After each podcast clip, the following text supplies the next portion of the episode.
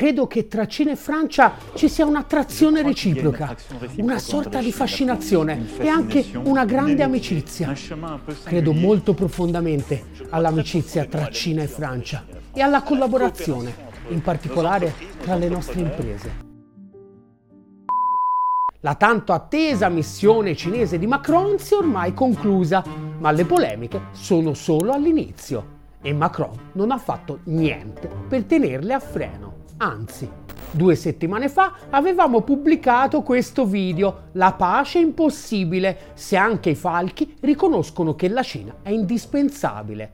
A darci lo spunto erano state le parole pronunciate dalla von der Leyen allo European Policy Center Separare economia cinese ed europea credo che non sia fattibile né nell'interesse dell'Europa. Dovremmo concentrarci sulla riduzione dei rischi, non sulla separazione, aveva affermato. Con queste parole l'Unione Europea si sganciava più o meno ufficialmente dalla strategia che ha caratterizzato fino ad oggi la politica estera USA dell'amministrazione Biden, il famoso decoupling, come l'ha definito David Goldman su Asia Times, una pantomima. Goldman spiega come mentre le esportazioni cinesi verso i mercati sviluppati dal 2014 ad oggi siano passate da 80 miliardi al mese a circa 100, quelle verso i paesi in via di sviluppo siano passate da 120 a 180 quasi il doppio. Secondo Goldman, questo indica che i mercati ricchi sono sempre meno determinanti per l'economia cinese.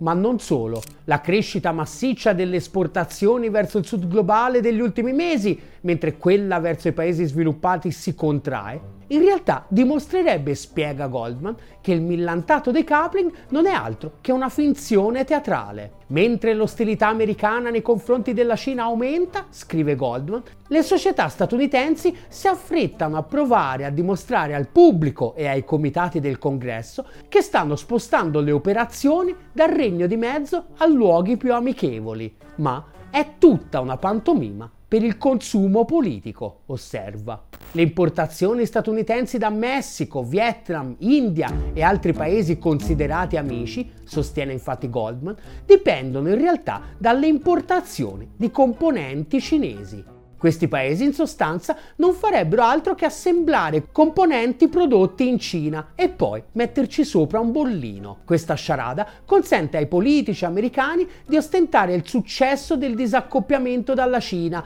e offre ai leader aziendali la possibilità di mostrare il loro patriottismo, mentre la dipendenza dell'America dalla potenza industriale della Cina in realtà non fa che aumentare. Come Scholz con la sua visita a novembre, Macron non avrebbe fatto altro che rimuovere un pezzetto di velo da questa gigantesca pagliacciata ed è andato a toccare alcuni tasti piuttosto sensibili. Giusto un paio di settimane fa, infatti, su Foreign Policy era uscito un lungo articolo che invitava gli alleati occidentali a uccidere l'industria aeronautica cinese. L'industria aeronautica cinese, spiegava l'articolo, è fortemente dipendente dall'importazione di sistemi e tecnologie occidentali. L'articolo auspicava quindi si decidesse una volta per tutte di fermare l'industria aeronautica commerciale cinese, sferrando così un colpo alle aspirazioni economiche, tecnologiche e di trasporto di Pechino. L'articolo però si dimenticava di sottolineare un punto. Senza il mercato cinese, questi produttori, che dovrebbero boicottare la Cina, semplicemente chiuderebbero i battenti. Tra il 2000 e il 2019 i passeggeri dei voli commerciali in Cina, infatti, sono passati da 62 a poco meno di 700 milioni. E se nel 2000 la Cina comprava il 2% degli aerei commerciali prodotti in tutto il mondo, nel 2018 la sua quota era salita al 23%. Macron e i 53 imprenditori che si è portato appresso nella sua visita di Stato lo sanno bene. Risultato, durante il viaggio, l'amministratore delegato di Airbus, Guillaume Faury, ha firmato un accordo che prevede venga raddoppiata la capacità produttiva della loro fabbrica a Tianjin, che dovrà sfornare parte dei 160 velivoli appena ordinati dai cinesi. Hanno deciso di non fare troppe storie, prima che sia troppo tardi. Come riporta anche il New York Times, infatti, grazie a enormi sussidi, un'impresa statale di Shanghai, la Comac, ha sviluppato un jet commerciale, il C919, che è quasi identico all'Airbus A320 in costruzione a Tianjin. Anche se il lancio è stato ripetutamente rimandato, ricorda il Times, il C-919 sta ormai effettuando da tempo voli di prova in vista della sua entrata in servizio. Come abbiamo sottolineato n volte, quando si tratta di affari, il suprematismo è sempre un cattivo consigliere. L'idea che il gap tecnologico tra economie sviluppate ed economie emergenti sia una specie di dato di natura dovuto alla superiorità della civiltà dell'uomo bianco si è sempre rivelata piuttosto farlocca e la chiusura dei mercati e della cooperazione ha quasi sempre portato allo sviluppo di filiere autoctone che hanno sostituito le importazioni high-tech dall'Occidente globale.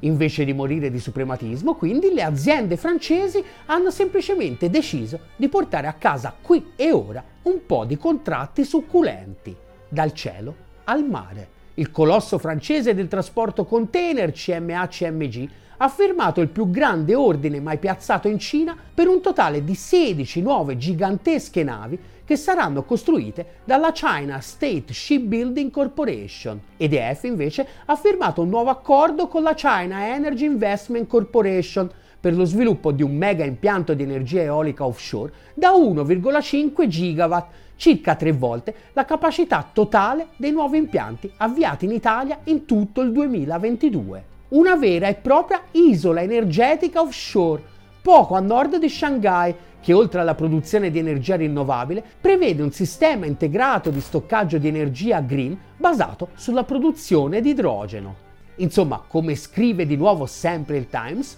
un assordante no al decoupling economico sponsorizzato dagli USA come mezzo per ridurre i rischi per la sicurezza attraverso un riordinamento complessivo delle catene di approvvigionamento in realtà non dovrebbe stupire. Durante la sua visita a novembre, Scholz aveva assistito alla firma da parte di BASF delle ultime formalità per concludere la costruzione del primo impianto chimico interamente di proprietà straniera in terra cinese. Un mega investimento da 10 miliardi di dollari per un'area grande come 500 campi da calcio, dove verrà costruito uno degli impianti più automatizzati e tecnologicamente avanzati del pianeta ma anche oltreoceano, non si tirano certo indietro. Il New York Times ricorda infatti che Tesla costruirà una fabbrica a Shanghai per produrre la sua batteria di accumulo di energia su larga scala nota come Megapack. La nuova fabbrica, continua il Times, integrerà l'impianto esistente di Tesla a Shanghai, dove produce veicoli elettrici e inizialmente produrrà 10.000 batterie Megapack all'anno, pari a circa 40 gigawattora di accumulo di energia da vendere a livello globale. Le batterie Megapack non sono le batterie per le auto, ma batterie giganti per stabilizzare le reti energetiche, con la società che afferma che ogni unità può immagazzinare energia sufficiente per alimentare una media di 3.600 case per un'ora. Anche Musk, invece di morire di suprematismo, ha deciso di approfittare dell'economia di scala della gigantesca filiera cinese che già oggi produce batterie per un totale di 1400 gigawattora l'anno, con altri 6.000 gigawattora in costruzione. Gli Stati Uniti, ricorda Bloomberg, sono il secondo produttore al mondo con circa 1000 gigawattora di capacità, ma la stragrande maggioranza deve ancora essere costruita. Nonostante Macron quindi sia in buona compagnia, contro la sua missione comunque si è alzato un muro di proteste e di indignazione. Emmanuel Macron gioca a fare il De Gaulle del XXI secolo, ha scritto in un editoriale redazionale indignato il Wall Street Journal. Pur di far soldi coi cinesi, Macron spacca la Nato, rilanciava ieri Libero. A bruciare, più degli accordi commerciali, sono le dichiarazioni che Macron ha rilasciato sul volo di ritorno dalla Cina. La domanda posta a noi europei è la seguente. Abbiamo interesse ad accelerare il conflitto su Taiwan? si sarebbe chiesto retoricamente Macron. No, è la risposta, perché la cosa peggiore sarebbe pensare che noi europei su questo tema non possiamo che accodarci all'agenda USA e a un'eventuale reazione eccessiva della Cina. Il rischio, avrebbe ribadito, è di ritrovarci intrappolati in crisi che non sono le nostre e che ci impediscono di costruire la nostra autonomia strategica. E ancora, gli europei non sono in grado di risolvere la crisi in Ucraina, avrebbe affermato, come possiamo dire in modo credibile su Taiwan, attenzione, se fai qualcosa di sbagliato noi ci saremo? Se vuoi davvero aumentare le tensioni, questo è il modo per farlo. E non è ancora finita. Secondo Politico, infatti, Macron avrebbe anche affermato che l'Europa dovrebbe ridurre la sua dipendenza dalla extraterritorialità del dollaro statunitense, un obiettivo politico chiave sia di Mosca che di Pechino, commenta il giornale. Ed ecco così che ai finto sovranisti dei noantri gli si è definitivamente chiusa la vena. Con la terza via di Macron si cade dalla padella alla brace, titolava ieri la verità che con nostra grande gioia, anche a questo giro, si affida alla brillante penna del vice direttore, l'ex carabiniere Claudio Antonelli, che non delude mai. Per l'occasione, infatti, tramite Antonelli, la verità dismette il vestito preso a noleggio dal fronte no e rivaluta anche i bei tempi andati di Angelona Merkel. A differenza del periodo della Merkel, scrive Antonelli, un timone tutto gestito dai francesi lascerebbe ben poco spazio di crescita alle altre nazioni. Secondo Antonelli, infatti, i tedeschi sono sì pericolosi in politica estera, ma non prosciugano le economie dei paesi alleati. Dopo aver attribuito all'imperialismo economico tedesco ogni sorta di nefandezza per decenni e spesso pure a ragione, i finto sovranisti dei noantri ora cambiano completamente copione e il rigore dei falchi di Berlino e Francoforte si trasforma in un vecchio Eldorado perduto. E non è ancora finita. La conclusione, infatti, è da premio letterario. Macron, scrive Antonelli, per garantirsi un futuro agiato, sta mettendo in discussione gli equilibri della democrazia. È vero, la cultura woke dei Dem USA è il peggio che ci possa toccare in Occidente e come tale va combattuta, ma rimane dentro un perimetro democratico. Diventare vassalli dei cinesi significa invece andare oltre e finire in un regno dove il metro di paragone democratico non esisterebbe più. Camerate contrordine. È vero che l'ideologia del gender, i gretini e il relativismo sono la nuova dittatura del pensiero unico, ma quando in ballo c'è la guerra alla Cina è il caso di passarci sopra. Lo stato confusionale raggiunge l'apice però quando a questi deliri aggiungiamo quelli di libero. Carezzando un certo gollismo di ritorno, si legge, quello che Macron ci vuole propinare è ancora una volta il globalismo astratto delle elite transnazionali e cosmopolite, esaltazione delle identità multiple e fluide, di contro all'identità occidentale più specifica basata sulla tradizione cristiana e liberale.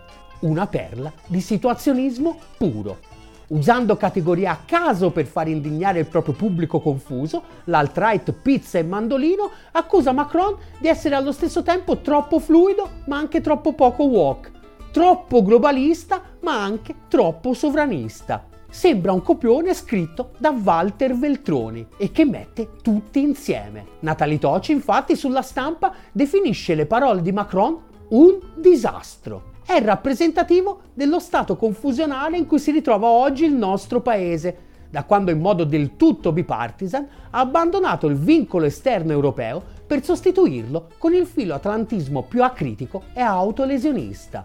Mentre Macron riannodava i fili del dialogo con Pechino, infatti, una delegazione bipartisan di parlamentari italiani era attesa a Taipei, la creme creme della politica italiana. A organizzare la missione, infatti, Lucio Malan, presidente del gruppo interparlamentare di amicizia Italia-Taiwan, famoso per aver fatto assumere dal Senato moglie e nipote e per aver definito l'omosessualità un abominio. Tu sia schifezza, schifezza, schifezza, schifezza l'uomo.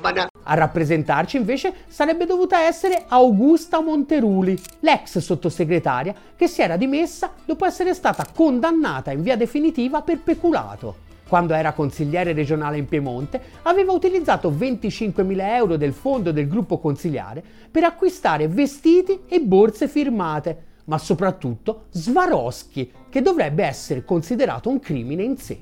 Fortunatamente comunque la missione di questa armata Brancaleone alla fine è stata rimandata. Che figura di merda! Motivi di sicurezza, dicono. La Cina, infatti, a poche ore dalla partenza di Macron, aveva avviato un'esercitazione militare in grande stile attorno a Taiwan. Ma forse c'è dell'altro. Nel frattempo, infatti, la sottosegretaria agli affari esteri Maria Tripodi di Forza Italia era in Cina, nell'isola di Hainan, per partecipare all'inaugurazione dell'Expo dei prodotti di consumo, con tanto di videomessaggio della Premier Meloni. Fuori dalle redazioni dove ci si destreggia in contorsionismi funambolici per continuare a tenere fede all'agenda atlantista, qualcosa oggettivamente si muove. Lo avrebbe ribadito anche il presidente del Consiglio europeo, Charles Michel, che secondo Politico avrebbe affermato che i leader europei stanno diventando sempre più favorevoli alla spinta del presidente francese Emmanuel Macron per un'autonomia strategica lontana dagli Stati Uniti. Secondo Global Times, sono tutte dimostrazioni che la strategia di disaccoppiamento e contenimento degli Stati Uniti contro la Cina è in difficoltà e di come nella nuova guerra fredda gli Stati Uniti potrebbero diventare un lupo solitario. Secondo il Global Times hanno cominciato a realizzarlo anche alla Casa Bianca. Ci piacerebbe vedere questa relazione riprendere il piede giusto, aveva affermato lunedì il portavoce John Kirby. I segnali diffusi dalla Casa Bianca, commenta il Global Times, mostrano che gli Stati Uniti vogliono tornare a rinforzare i legami economici con la Cina poiché gli Stati Uniti sono intrappolati nel mezzo di difficoltà economiche e finanziarie, mentre la Cina è entrata nella ripresa economica. Tuttavia, conclude l'articolo, per riprendere i legami economici con la Cina, l'amministrazione Biden deve dimostrare credibilità e sincerità con azioni concrete. Un cambio di prospettiva radicale. Negli ultimi mesi, infatti, la propaganda suprematista ha cercato di spacciare l'idea di una Cina in difficoltà pronta ad arretrare su alcune linee rosse pur di riallacciare i rapporti con l'Occidente, senza i quali sarebbe destinata al declino. La Cina però non è arretrata di un millimetro, né sulla Russia né su Taiwan. Anzi, ha deciso di rilanciare. Se l'ordine internazionale incentrato sull'egemonia USA si deve fondare sul bullismo anticinese, vorrà dire che ne creeremo un altro. Dopo la loro mediazione cinese con l'Iran, lunedì i sauditi erano in Yemen per parlare di pace.